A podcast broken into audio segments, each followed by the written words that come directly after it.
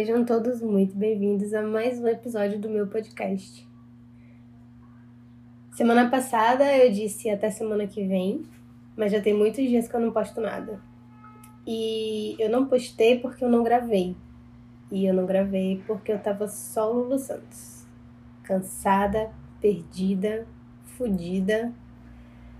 Eu só não tava errando de banho porque a pandemia não deixa, né? Na verdade, para ser bem sincera, nem se ela deixasse eu estaria, porque eu amo a minha casa. Sério, eu amo ficar em casa. Eu invisto na minha casa porque é nela que mora o meu bem-estar.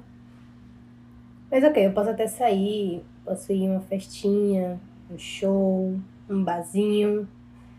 Mas eu sou igual a Jutilde. Dá duas da manhã no máximo e eu preciso estar quentinha embaixo do meu edredom, já pronta para dormir. Esse negócio de virar à noite em festa, chegar no outro dia, isso aí não é pra mim, não. Hoje eu quero dizer que eu tô muito feliz fazendo esse podcast. É, no último episódio eu trouxe um quadro novo que foi um grande sucesso também, que foi o quadro Notícias da Semana. E então eu decidi manter esse quadro agora no podcast. Quando tiver notícias interessantes para a gente falar sobre elas, eu vou trazer aqui. E para essa semana eu selecionei só uma notícia, porque eu achei realmente ela muito. É, como, é que eu posso dizer, né? Eu achei uma notícia muito interessante. E é por isso que ela vai ocupar todo o espaço disponível para falar de notícias aqui no episódio de hoje. Bom, na última semana vazaram aí uma foto do cantor Thiago York e. Bem, eu vi a foto. E eu, como amante da arte, eu amei o que eu vi. Sério, que foto, cara. Que iluminação. Um enquadramento perfeito.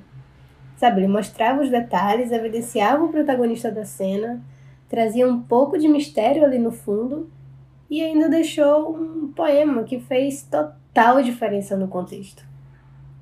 Por isso eu queria deixar aqui os meus parabéns para o cantor Tiago York pela produção dessa bela fotografia.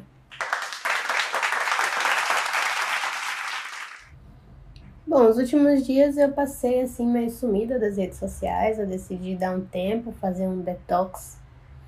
Então eu saí do Instagram, eu saí do WhatsApp, só conversava com poucas pessoas. É, não gravei podcast, eu basicamente decidi focar em coisas importantes, tipo o meu trabalho e o Masterchef.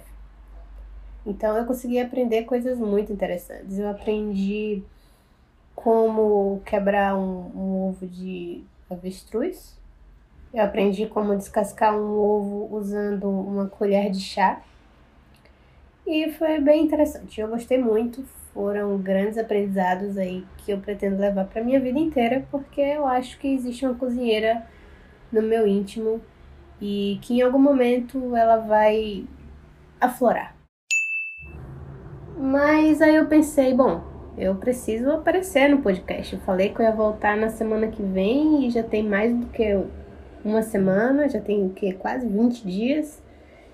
E eu tô sumida, então vamos lá, vamos gravar sobre alguma coisa. E aí eu decidi falar sobre um tema que é muito especial para mim. Eu sou aí uma pessoa do signo de peixes, o que significa que eu sou uma romântica incurável. Eu sou romântica. É isso. E por isso, o assunto de hoje tem tudo a ver comigo. Hoje eu decidi falar sobre o amor. Bom, é claro que cada pessoa tem a sua própria interpretação, percepção sobre o sentimento. E longe de mim querer que você pense do mesmo jeito que eu penso. O que eu quero mesmo é falar para você que eu penso e sinto sobre o amor. Afinal, nós somos como amigos, né? Nós estamos aqui tendo uma conversa de amigos. Você pode concordar ou não comigo. E eu acho que o amor é um sentimento tão grande que ninguém nunca vai saber definir. Tem uma pesquisadora, a Brené Brown, que diz que o amor é um sentimento que depende da nossa capacidade de ser vulnerável. É engraçado porque, segundo ela, a vulnerabilidade é aceitar o risco de sofrer e fazer algo assim mesmo. Amar, mesmo sabendo que a pessoa pode não corresponder às suas expectativas, corresponder ao seu sentimento, mesmo sabendo que ela pode ser uma grande filha da puta com você. E vamos combinar que isso acontece muito, né? Então, a Brené diz que quando você se torna vulnerável, você conhece o sofrimento. E isso te torna capaz desse tipo de sentimento, como o amor. Sabe? Você assumiu risco. E por isso que você é foda. É por isso que você conheceu o amor. Bom, isso me lembra o discurso da Malu na série Coisa Mais Linda da Netflix. Se você nunca assistiu, fica aí a indicação de série. E nesse discurso ela diz: o amor pode ser muitas coisas. Amor é vida. Amor é acolhimento, aceitação. Amor também pode ser perdão. Mas se tem uma coisa que o amor não é, é violento.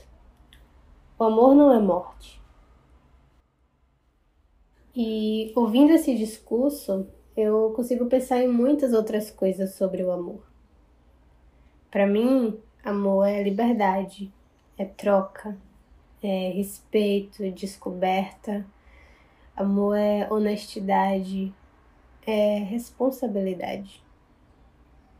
O amor, ele é bom e faz bem. Amor é primeiro com a gente, para então ser com o outro. Amor é aprendizado, é construção. E também tem aquelas vezes que o amor é só um desencontro. Sabe quando você ama alguém e em algum momento vocês se desencontram? Talvez essa pessoa tenha entrado na sua vida com um propósito bem específico. Talvez ela tenha vindo, ela tenha chegado para mediar o seu reencontro com você mesmo. E eu sinceramente acho que essa é uma das formas mais bonitas que o amor pode assumir é de quando você percebe que todas as coisas tão especiais que você viu no outro, na verdade eram as coisas que existiam dentro de você. E que você gostava mesmo era de como você era com aquele alguém. Isso me leva a pensar que o amor também pode ser passado. Eu não acho que amor acaba. Eu acho que as histórias sim têm um fim. E quando isso acontece, o amor se mantém no que passou, onde ele de fato existiu. E o amor também continua existindo no que ficou desse passado. Ele permanece vivo em quem você descobriu que é depois e apesar de tudo.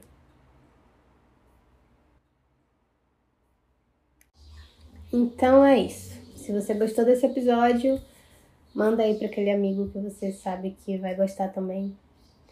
E a gente se vê no próximo episódio. Um beijo. Até semana que vem.